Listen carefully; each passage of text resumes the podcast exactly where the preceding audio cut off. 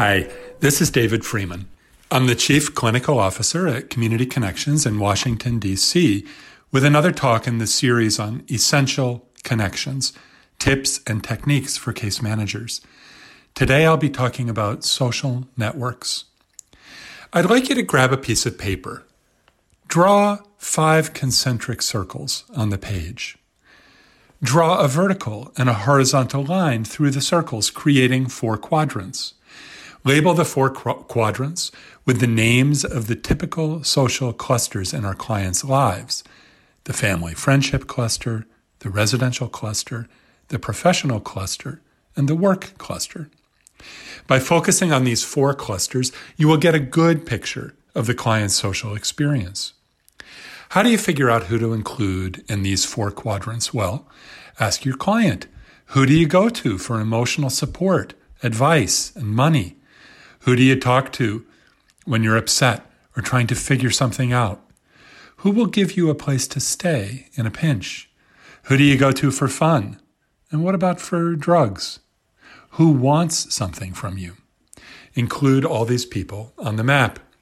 After figuring out who to include, you want to understand the value and importance of each person to the client. Interpersonal value is based on many factors the quality of emotional support, the effectiveness of practical support, the intensity of the relationship, the frequency of contact. The more valuable people populate the inner concentric circles, less valuable people are in the outer circles.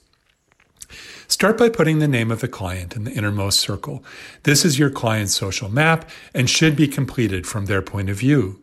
Include yourself in the professional cluster. This is a moment to reflect on how important you are in the client's life.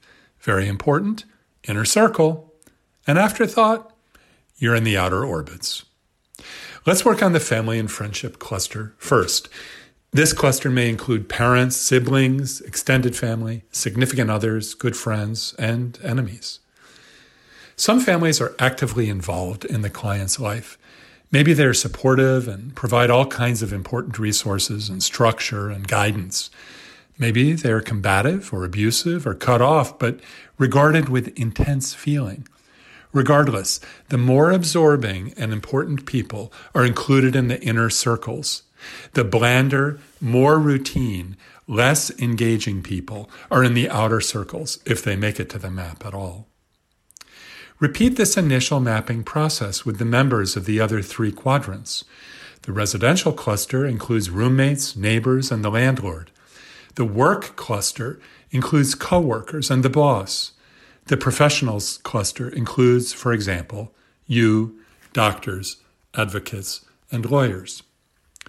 Now we know who is involved, but we also want to capture the quality of the important relationships. Draw a solid line between the client and a person with whom they are positively involved, and a squiggly line between the client and a network member with whom there is frequent conflict or agitated feeling. Positive relationships are character- characterized by genuine concern, interest, and emotional connection. Challenging relationships are marked by frequent conflict, frustration, exasperation. The next task is to figure out what, if anything, the client wants to change about the social network. Maybe the client wants to be more involved with a person in an outer circle or less involved with a person in an inner circle.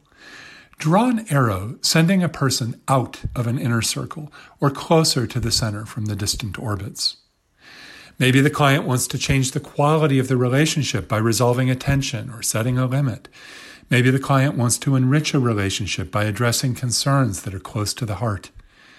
Make a note of the changes the client wants to make. You have five concentric circles to work with because relationships aren't all or nothing. Everything about relationships, trust, satisfaction, fun, difficulty, is a matter of degree. Articulating and appreciating these degrees of difference is itself therapeutic.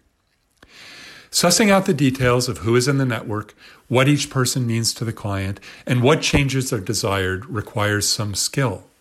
Many of our clients have impoverished networks, so you won't have much to work with. Some won't be able to describe the quality of their relationships. Some won't be able to verbalize what they want to change. Be patient as you step into the client's social world and learn about the dynamics of their social lives. Don't force decisions about change. The process of exploring and describing the social network is itself a boost to recovery. Your ultimate goal is to help people create safer, more satisfying social networks.